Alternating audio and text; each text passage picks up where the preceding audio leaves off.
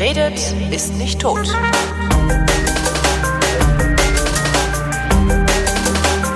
Willkommen zum Politikunterricht mit Thomas Brandt. Hallo Thomas.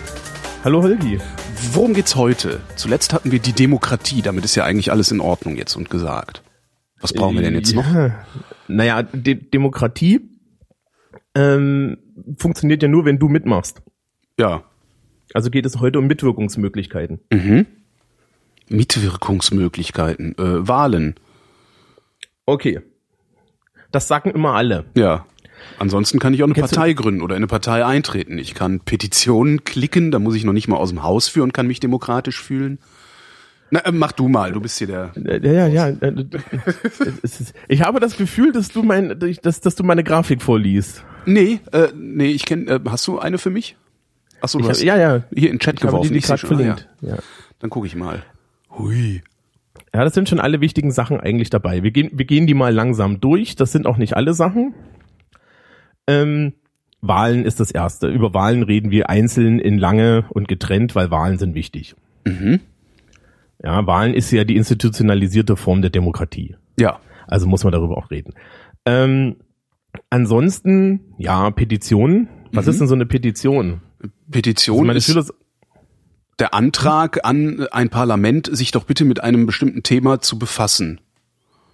Und damit das Parlament gezwungen ist, sich damit zu befassen, musst du bestimmte formale Kriterien erfüllen. Zum Beispiel äh, genügend Leute, die das auch wollen, also genügend Unterzeichner. ja, Deutschland, weiß ich gar nicht. Ich glaube, ab einer halben Million Unterzeichner muss sich der Petitionsausschuss damit beschäftigen. Dann beschäftigt sich aber erst der Petitionsausschuss und empfiehlt dann dem Parlament darüber zu beraten, oder nicht? Ja, aber er muss sich damit beschäftigen. Das ist ja schon mal schön. Ist der Petitionsausschuss, sind das, sind das anständige Menschen oder sind die dazu da, äh, möglichst viele Eingaben durch die Bürger ähm, abzubügeln? Das sind natürlich deutsche Abgeordnete und alle deutsche Abgeordneten sind anständige Menschen. Naja, es ist ja erstmal, also Politiker, also die Erfahrung, die ich gemacht habe, ist, dass Politiker gerne Aufwand ähm, und, und, und Anstrengung vermeiden, wenn sie können. Ähm, Spitzenpolitiker können das nicht. Äh, die sogenannten Hinterbänkler machen das in meiner Wahrnehmung den ganzen Tag. Und überall da, wo ich in behördlichen Strukturen unterwegs bin und also es gibt so in behördlichen Strukturen bestimmte Chefpositionen sind auch nur noch politische Jobs und die wollen auch Aufwand vermeiden. Darum könnte ich mir vorstellen, dass so ein Petitionsausschuss auch sagt, so, ach komm, ey, wir versuchen erstmal alles abzubügeln, äh, damit wir ein bisschen weniger Stress haben. Ja, das ist im System aber auch ein bisschen angelegt. Mhm. Also du kannst halt petitieren, wie du möchtest. Mhm. Die meisten Sachen kommen gar nicht bis in den Ausschuss. Ja, weil ein Zwang, sich damit zu beschäftigen, gibt's auch nicht. Und es gibt eine sehr starke Vorauswahl. Du musst ja immer sehen, Petitionen kann jeder schreiben und das tut auch jeder. Ja. Mhm. Ich möchte ernsthaft nicht nachgucken, wie viele Chemtrail oder sonst was Petitionen bei denen jeden Tag durch die Tür fliegen. Mhm. Ähm, dementsprechend ist da die Selektion. Also aus dem Petitionsausschuss kommt meistens nicht viel raus. Es ist nicht so, dass da irgendwie ein Gesetzgebungsverfahren hinten ansteht. Also es ist nicht so, dass daraus irgendwas schlussfolgert. Du kannst halt dich hinstellen mit einer möglichst großen Masse im Rücken und zu sagen, der Bundestag möge sich beschäftigen mit XY und dann macht das der Bundestag und dann war's das. Wahrscheinlich bist du besser dran, wenn du ähm, eine riesige Demo organisierst. Ne? Also musst äh, so Nazi-Aufmarsch in Dresden und schon beschäftigt sich äh, die ganze Republik mit irgendwas. Das hättest du mit keiner Petition der Welt hingekriegt. Ne? Ja, Petitionen sind aber auch so ein bisschen verwaltungsrechtliche Geschichte. Mhm. Also sprich, du kannst halt damit auch so ein bisschen auf einer Verwaltungsebene Politik ändern, was du halt mit Demonstrationen nicht kannst. Ja, eins der Probleme bei politischer Mitwirkung äh, über Demonstrationen und ähnliches ist ja, ähm, dass das, was dann am Ende passiert, Mhm. meistens noch weniger ist. Weil du machst, du, du, ja, du schiebst zwar eine Diskussion an, aber in Gesetzesform kommt da hinten nichts bei raus. Da sind deine Chancen bei einer Petition höher. Weil Ja, durchaus da stimmt. auch Das ist natürlich nicht kontrollierbar, wenn du, wenn du so eine Demo machst. Ne? Da kann es halt sein, dass Sigmar Gabriel das auch völlig missversteht. ja, ja, das ist, ist ja grundsätzlich ein Grund für die Vorratsdatenspeicherung. Ähm, jedenfalls bei Sigmar Gabriel Genau. derzeit. Ähm, ja, ne, De Demonstrationen, da kommen wir noch mal drauf. Wir bleiben mal ein bisschen auf der behördlichen Seite. Also Petitionen, es kann was bringen, tut's selten. Mhm. Und wenn, dann bringt es erstaunlicherweise eher was im Kleinen. Also sprich, wenn du so Nickel-Petitionen machst, wo ein bestimmter Bevölkerungsteil sagt, äh, könnt ihr mal ein Stückchen vom Gesetz abändern, weil ähm, das ist unklar formuliert oder ähm, das ist das das ist aus unerfindlichen Gründen leicht ungerecht, dann funktioniert das vielleicht sogar besser. Mhm. Ja, aber Petitionen sind etwas, das findet in der Öffentlichkeit eigentlich nicht statt, sondern das wird dann da so durchgereicht und die meisten Sachen verlaufen im Sande. Mhm. Ähm, Gibt es eigentlich Beispiele für erfolgreiche Petitionen? es gab halt im, kann ja mal jemand kann, kann, ja mal jemand in die in die äh, Shownotes schreiben. Ja. Äh, es gibt keine berühmten Beispiele dafür. Das liegt aber auch daran, dass halt aus einer Petition nichts folgt. Mhm. Ja, es gibt andere Länder, ist das anders. Da kannst du vom Prinzip her über eine Petition direkt äh, Volksgesetzgebung machen. Ähm, das ist in Deutschland nicht so. Mhm. Okay. Ja, ich kann eine Partei beitreten. Ja. Ähm, wenn mir das Angebot nicht gefällt, kann ich eine Partei gründen. Parteigründung mhm. ist relativ einfach. Wir werden gesondert nochmal über Parteien reden, weil Parteien sind wichtig. Mhm. Ähm, du kannst kandidieren. Stimmt, ich kann auch einfach so kandidieren ohne eine Partei. Richtig, und du kannst halt im Rahmen deiner Mitgliedschaft in einer Partei kandidieren, das ist dir unbenommen. Mhm. Ähm, ne, hier Tobi, hat Tobi nicht versucht, für den Bundestag Tobi hat's zu kandidieren? versucht, ja um dann festzustellen, dass man da nicht reinkommt. Mhm. Ähm, ja, solche Sachen. Äh, man, verschiedene Ämter, Chefenamt, lauter solche Geschichten. Mhm. Ja. Also das ist überhaupt kein Problem. Man kann halt kandidieren. Ähm, dann steht hier auf meiner auf meiner schönen Folie als nächstes die politische Diskussion und die Demo. Ja. Und das und das sind beides Sachen, früher hat man immer gesagt, das sind unkonventionelle Mitwirkungsmöglichkeiten. Ja. Also alles, über das wir bisher geredet haben, Petitionen, Wahlen, Abstimmungen. Das ist ja, ja Gesetz, letztendlich gesetzlich verankert, beziehungsweise auch geregelt, ne? Ja, also es ist institutionalisiert. Ja, so nennt man es. Mhm. Ja, an, an, anerkannte Geschichte. Ähm, politische Diskussionen sind erstmal gar nichts. Ja, und je nachdem, in welchen Kreisen du bist, sind die auch komplett fruchtlos. Ne? Wenn dann so irgendwie die politische Linke aus der, da irgendwelche Diskussionen veranstaltet, da kann man eigentlich nur wegrennen. Mhm. Ja, weil da ist am Ende das Thema zerredet und alle sind sich einig, dass die Revolution kommt, aber erst nachdem wir die nächste Shisha geraucht haben. ähm, bei Demonstrationen ähnlich, bei Demonstrationen fehlt bis heute auch so ein bisschen der Wirkungsnachweis. Demonstrationen sorgen dafür, dass du in der, in der Tagesschau äh, ankommst, Politiker ganz viele Sachen in äh, Mikrofone sagen und in der Gesetzgebung nichts passiert. Tatsächlich? Ich überlege gerade, was ist, was, was war damals Freiheit statt Angst Demo? Also ich meine, immerhin ist dieses Zensursolar einigermaßen verhindert worden. Natürlich nicht so, wie es, wie es ähm, wünschenswert gewesen wäre, aber von der Leyen ist damals nicht durchgekommen. Und ich glaube, sie wäre mit diesem Scheiß durchgekommen, wenn nicht so viele Leute auf die Straße gegangen wären. Ähm, Obwohl andererseits hat, hat auch die Freiheit statt Angst Demo die Piratenpartei zur Folge gehabt und wahrscheinlich haben sie davor Angst gehabt und sich darum bemüht, ja, ne, es besser die zu Piratenpartei machen. ist wahrscheinlich das bessere Argument, mhm. weil die sind nämlich am Ende ähm, tatsächlich auf einmal ein politischer Gegner gewesen. Mhm. Du kannst es übrigens gerade sehen. Also äh, wir, wir, reden ja jetzt hier so im, im März 2015, mhm. äh, äh, frühen April. Die Engländer haben ja eigentlich dieses klassische Zwei-Parteien-Ding, ne? Mhm. Labour und, und, und Conservatives. Jetzt gab es da letztens deren Leaders-Debate zur aktuellen Wahl. Die Wahl ist im Mai. Und da standen sieben Leute auf der Bühne. Und du konntest sehen, oder du kannst in deren kompletten Berichterstattung sehen, dass denen gerade der Arsch auf Grundeis geht, weil die auf einmal eine Parteiendemokratie zu befürchten haben wo kleine Parteien sich hinstellen und sagen, ja, unser Ziel ist es, dafür zu sorgen, dass hier keiner mehr eine Mehrheit kriegt und wenn hier keiner eine Mehrheit kriegt, dann vertreten wir eure Interessen ernsthaft. Mhm. Das ist in Deutschland ein bisschen normaler. In Großbritannien haben die da echt einen Föhn vor. Ja, weil das ist entgegen der politischen Kultur erstmal.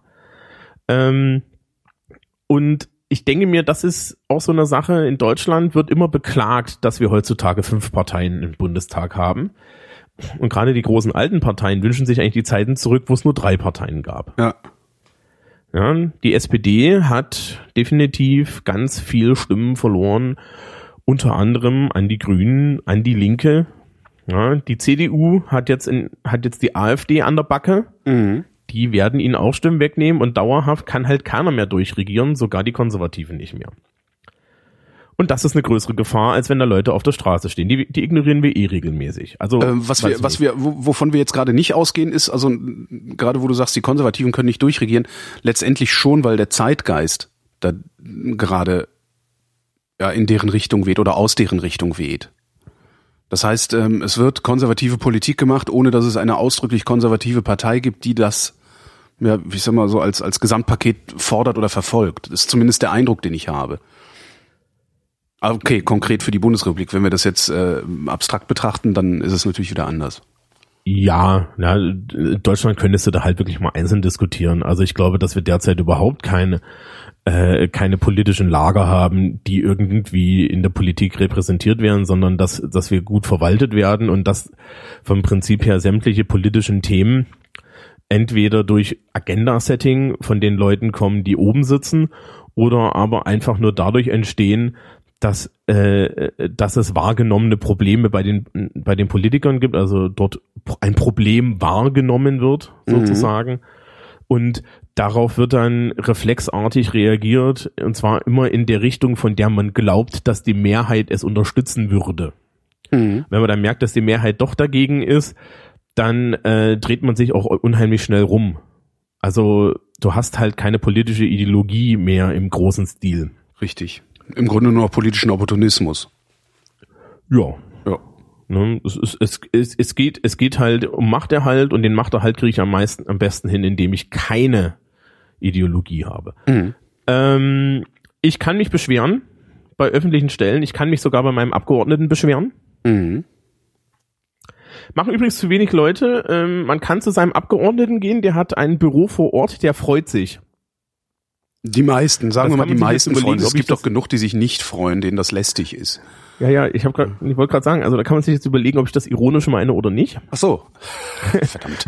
Ja, je, je nach Abgeordneten ist es ironisch gemeint oder nicht. Mhm. Ähm, hier so in Bayern, weiß ich nicht. Ich, ich, wir haben einen von der SPD hier in, in, in Bamberg und wir haben einen von der von, von der CSU. Ich glaube, der von der CSU, der von der CSU, dem habe ich, den, den habe ich noch nie in meinem Leben gesehen. Dem von der SPD, dem habe ich schon die Hand geschüttelt. Ich glaube, der wird sich freuen, wenn ich komme. Ja, äh, man kann solche Sachen machen wie Bürgerforen. Ja, Mhm. das machen, das gibt's ja auf Regionalebene. Ähm, also hier zum Beispiel die Stadt, die hat sowas, da kannst du dann halt hingehen, kannst mit dem Bürgermeister reden, der Bürgermeister beschwichtigt dich und das war's. Ich sollte nicht so negativ über Mitwirkung reden. Technisch gesehen kann das alles zum Erfolg führen, praktisch Mhm. gesehen, naja. Ähm, Die Frage wäre dann, warum es nicht praktisch auch zum Erfolg führt. weil das System so angelegt ist, dass es denjenigen, die die Entscheidungen treffen, also den Volksvertretern, eine relativ hohe Immunität gegenüber der Bevölkerung gibt. Mhm. Das ist an sich nicht schlecht. Weil, wenn du in die USA guckst, dann siehst du, was passiert, wenn Leute direkt den Leuten von, von Leuten abhängig sind. Mhm. Ja, dann hast du im Endeffekt, geht's nur noch nach der Größe der Tasche. Und wir haben auch in Deutschland so ein bisschen diese, diese Nazi-Erfahrung, ja, die sehr, die Nazis waren immer so sehr plebiszistär, die wollten dann halt immer, ja, die Volksmeinung widerspiegeln. Mhm. Man muss leider sagen, die Bevölkerung ist ja dumm, weil eine, die Intelligenz einer Gruppe ist der Intelligenzquotient des Dümmsten geteilt durch die Anzahl der Men Menschen, ja. Mhm. Ähm, und es ist schwierig, irgendwelche Abgeordneten zu verpflichten, dass sie auf uns hören. Es ist dann auch die Frage, äh, welche Abwägung macht der am Ende? Ja. Da stehen 50, 50 Mann äh, da und sagen, die Windmühlen sollen weg und dann stehen 100 Mann da, die sagen, die Windmühlen sollen wieder her und dann holt der mit den 50 Leuten nochmal 100 Kumpels und wie, wie soll der sich dann entscheiden? Mhm. Also ist es am besten, dass man diesen Druck nicht aufbaut. Ähm, ich glaube, dass Abgeordnete mehr auf Bürger hören, als man ihnen das zugesteht. Ich glaube auch, dass das komplett irrelevant ist, weil es gibt sowas wie Fraktionszwang. Zum Fraktionszwang und zu solchen Sachen, da reden wir mal drüber, wenn wir über den Bundestag reden und auch über die Tatsache, dass das eigentlich nicht so gemeint ist im Grundgesetz, aber ähm, das steckt da dahinter. Also sprich, ich glaube, Abgeordnete sind schon an deiner Meinung interessiert, sie handeln nur nicht danach. Mhm. Weil es gibt dann halt doch, doch externe Zwänge, die größer sind. Bürgerentscheide gibt's, ne? Volksentscheide und so weiter und so fort. Also direkt demokratische Elemente. Mhm. Damit beschäftigen wir uns eigentlich nicht.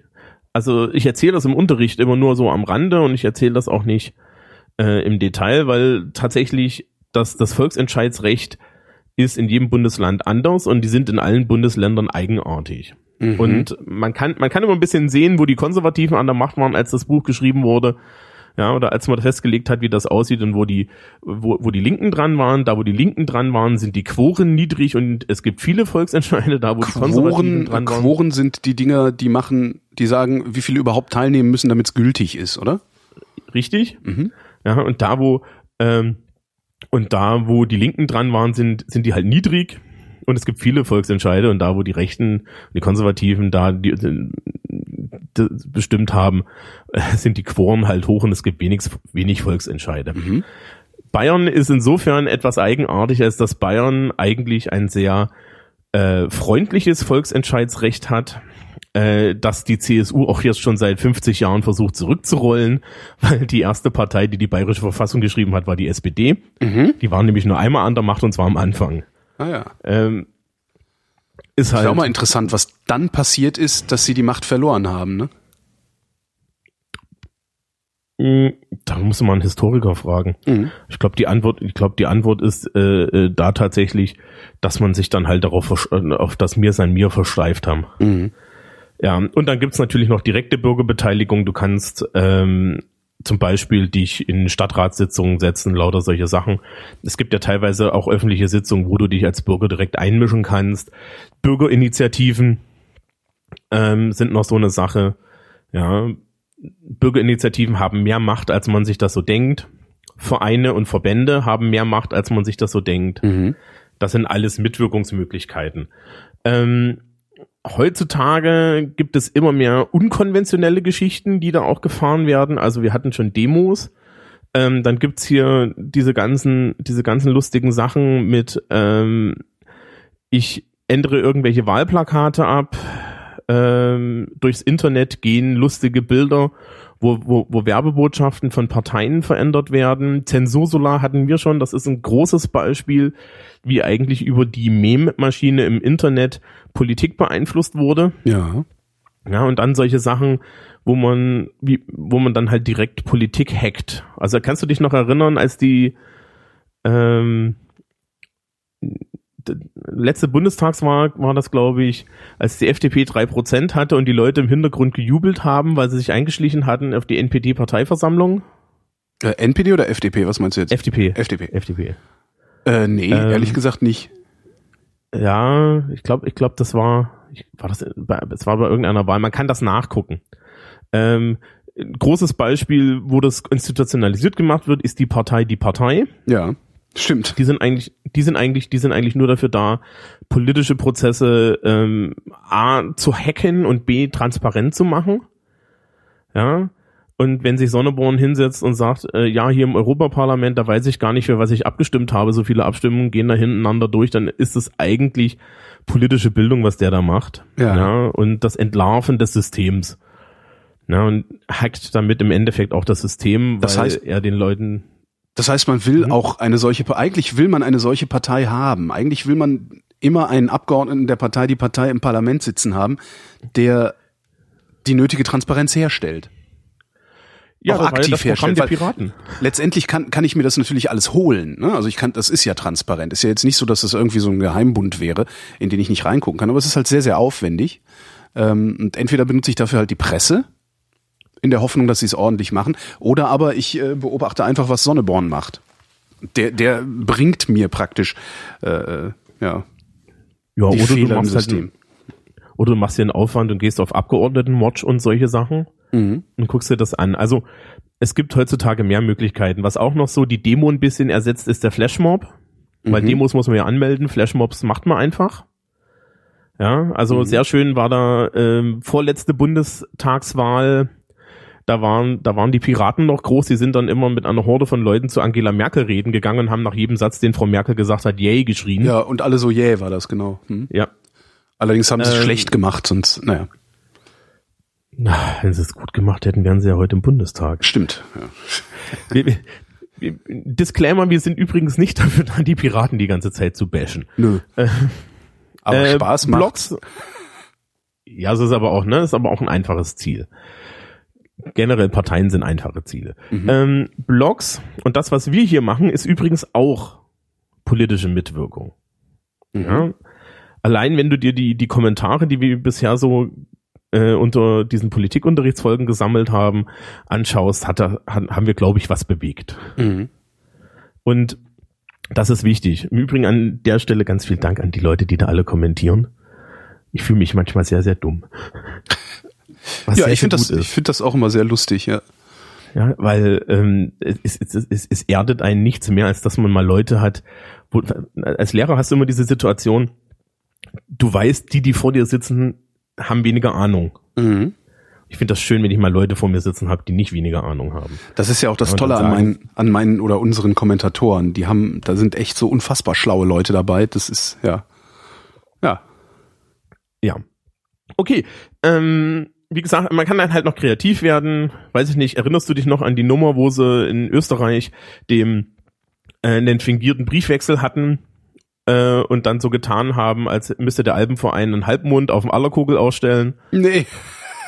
und und und die Antwort auf diesen Briefwechsel hat man dann der FPÖ zukommen lassen, die das im Wahlkampf dann in die Kamera gehalten hat. Geil.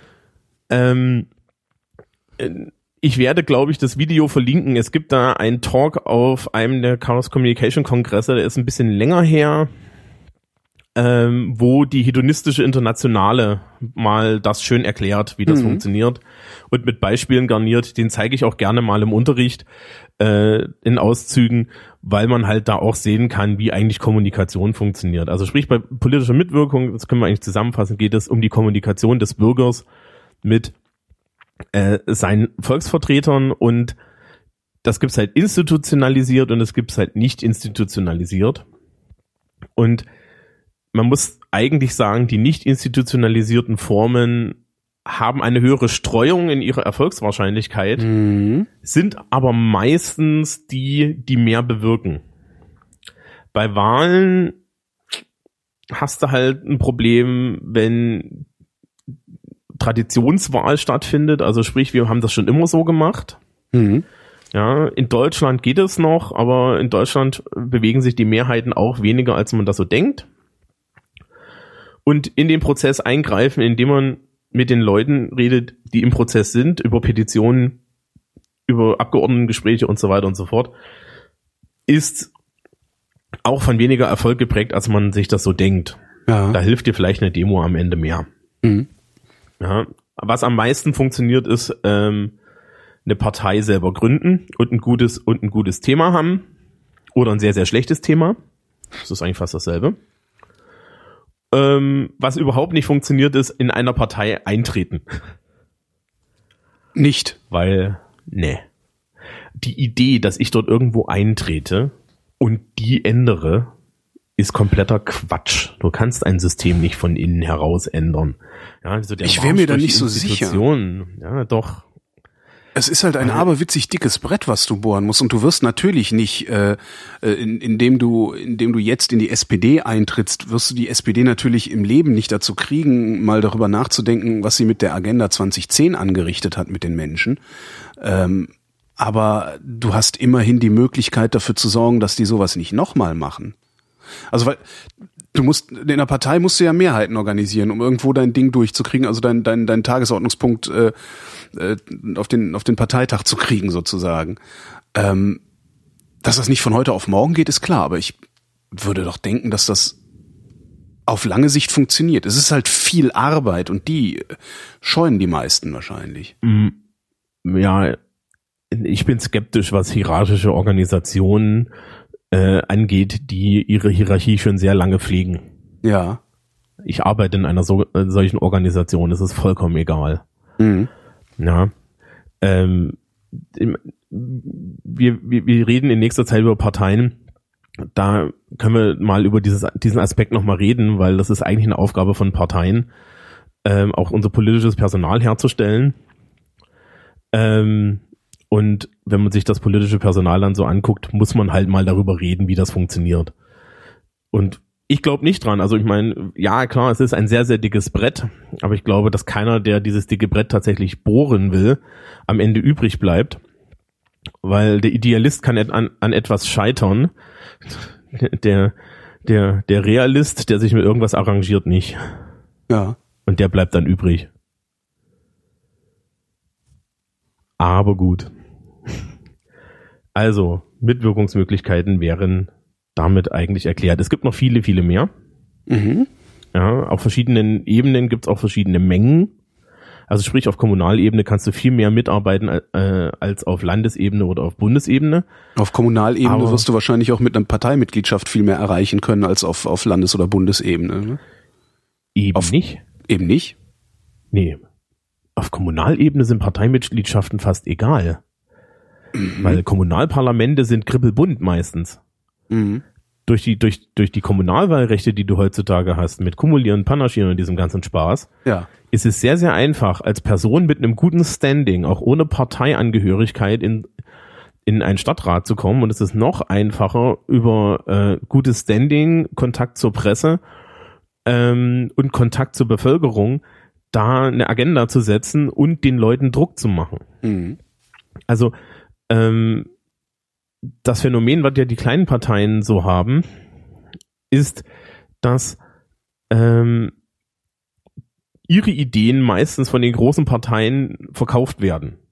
Also sprich, die, die Linke äh, Mhm. hat irgendwie so lange am Mindestlohn rumgenörgelt und einen Mindestlohn gefordert, bis es die SPD gemacht hat. Ja. Ja, das ist, das ist eine ganz einfache Geschichte. Ja, damit steht die SPD halt tut jetzt so, als wäre sie irgendwie eine unheimlich sozi äh, soziale Partei, weil sie haben jetzt den Mindestlohn eingeführt. Ja.